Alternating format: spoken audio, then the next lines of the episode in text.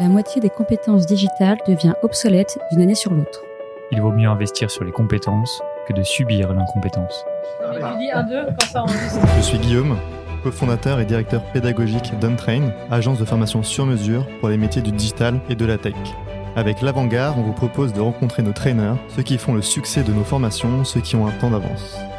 Ils sont spécialistes marketing, data, acquisition, produits, et ils viennent vous confier en 5 minutes les clés de leur efficacité. Ce sera court, concret, et ce sera utile demain. Bienvenue dans un nouvel épisode de l'Avant-Garde. Aujourd'hui, je suis ravi d'accueillir à nouveau Marie-Lou, qui est grosse manager et qui vient nous parler d'organisation des équipes sales et grosses en entreprise. Alors Marie-Lou, bonjour. Peut-être avant de parler euh, d'équipe sales, d'équipe grosse, peux-tu nous en dire un petit peu plus sur toi? Oui, bonjour Guillaume. Euh, alors moi je suis euh, grosse marketeur. J'ai bossé pendant 4 ans chez Canal et un an et demi chez Miro. Et aujourd'hui, je travaille à mon compte, donc j'accompagne des startups, des PME, des ONG pour euh, développer leur activité, euh, trouver de, nouvelles euh, méthodes d'acquisition et puis voilà, améliorer tout le, tout le funnel de vente. À côté de ça, je fais des formations plus opérationnelles, des démos d'outils, des choses comme ça. Ok, donc du coup aujourd'hui, on va parler SaaS B2B, donc en gros logiciel à destination des entreprises B2B. Peux-tu nous préciser un petit peu quels sont les enjeux associés à ce genre de business? Oui, donc le, SaaS B2B, donc euh, SaaS pour euh, Software as a Service, euh, donc un logiciel qui propose un service et B2B qui le propose aux entreprises. Donc ces entreprises dans lesquelles il faut des sales pour vendre et des grosses pour euh, trouver des leads, améliorer le, le, funnel de vente et automatiser euh, les actions. Donc euh, voilà, les enjeux d'un SaaS B2B, c'est d'avoir déjà un produit robuste et puis de faire en sorte que les clients ne peuvent plus se passer de son produit et également d'atteindre voilà rapidement un équilibre entre ses revenus, ses coûts et puis continuer à vendre beaucoup pour conserver une croissance. D'accord, donc d'un côté, on a besoin de commerciaux, donc de sales, pour aller vendre le produit, pour aller vendre le logiciel. Et de l'autre côté, on a besoin de grosses pour aller faire de l'acquisition de nouveaux clients, donc de nouveaux leads, que du coup les commerciaux pourront aller gérer au quotidien. Oui, exactement. Et euh, voilà, les grosses euh, apportent des leads et puis optimisent aussi le, funnel de vente, c'est-à-dire toutes les actions qui peuvent euh, éventuellement se faire en dehors de l'équipe sales et qu'on peut automatiser, on va vraiment essayer de faire gagner du temps aux sales pour apporter ben, en fait un, lead qui soit beaucoup plus mûr dans sa décision d'achat. Donc euh, voilà, qui connaît mieux le produit et puis euh, voilà, un petit peu leur, leur faciliter le travail. D'accord, donc du coup, les grosses donnent des leads de sales, optimisent les process, donc on imagine qu'ils communiquent beaucoup, ces deux équipes communiquent beaucoup entre elles.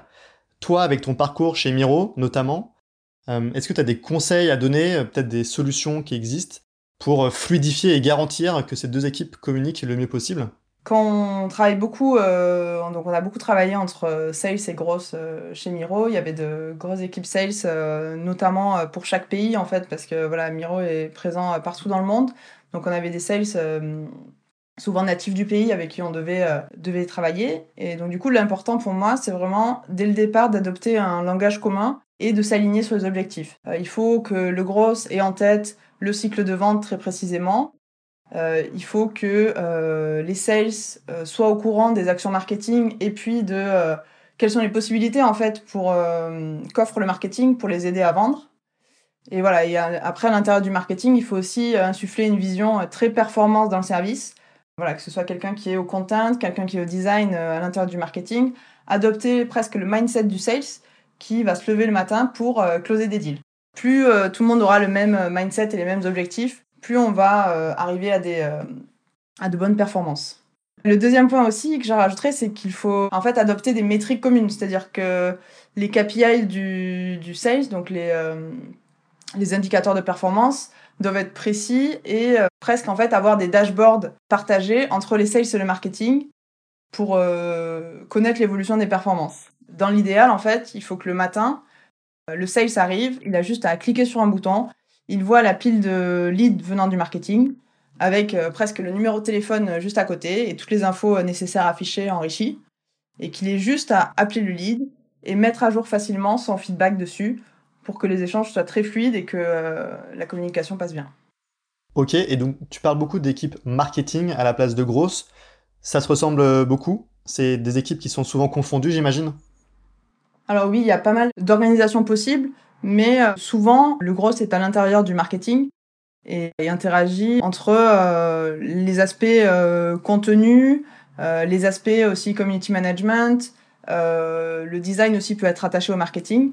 Mais voilà, il y a cette espèce de, de service qui regroupe le gros, le contenu, le design d'un côté, et puis le service vraiment sales de l'autre. Ok.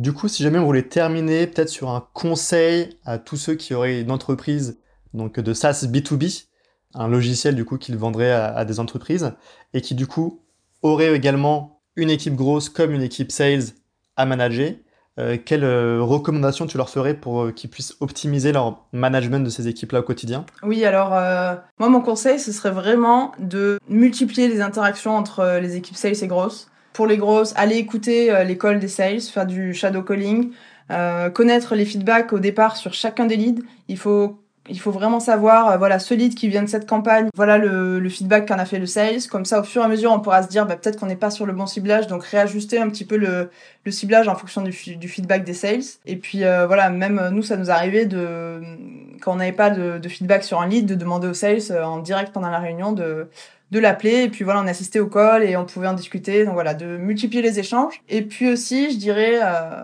en fait honnêtement pour que ça marche entre les grosses et les sales ce serait euh, de toujours garder un peu ces bonnes vibes et donc de pas se voir que pendant les réunions mais aussi euh, tout faire pour bien s'entendre. Partager vraiment une, énergie commune et presque se marrer ensemble parce que finalement plus ces deux équipes vont être vont vraiment être capables de travailler ensemble plus les journées seront cool et plus le boulot va vraiment être efficace en fait. Super, merci beaucoup Marilou pour ta participation à ce podcast. On a été ravis de t'avoir parmi nous et on te souhaite euh, donc de passer une bonne fin de journée.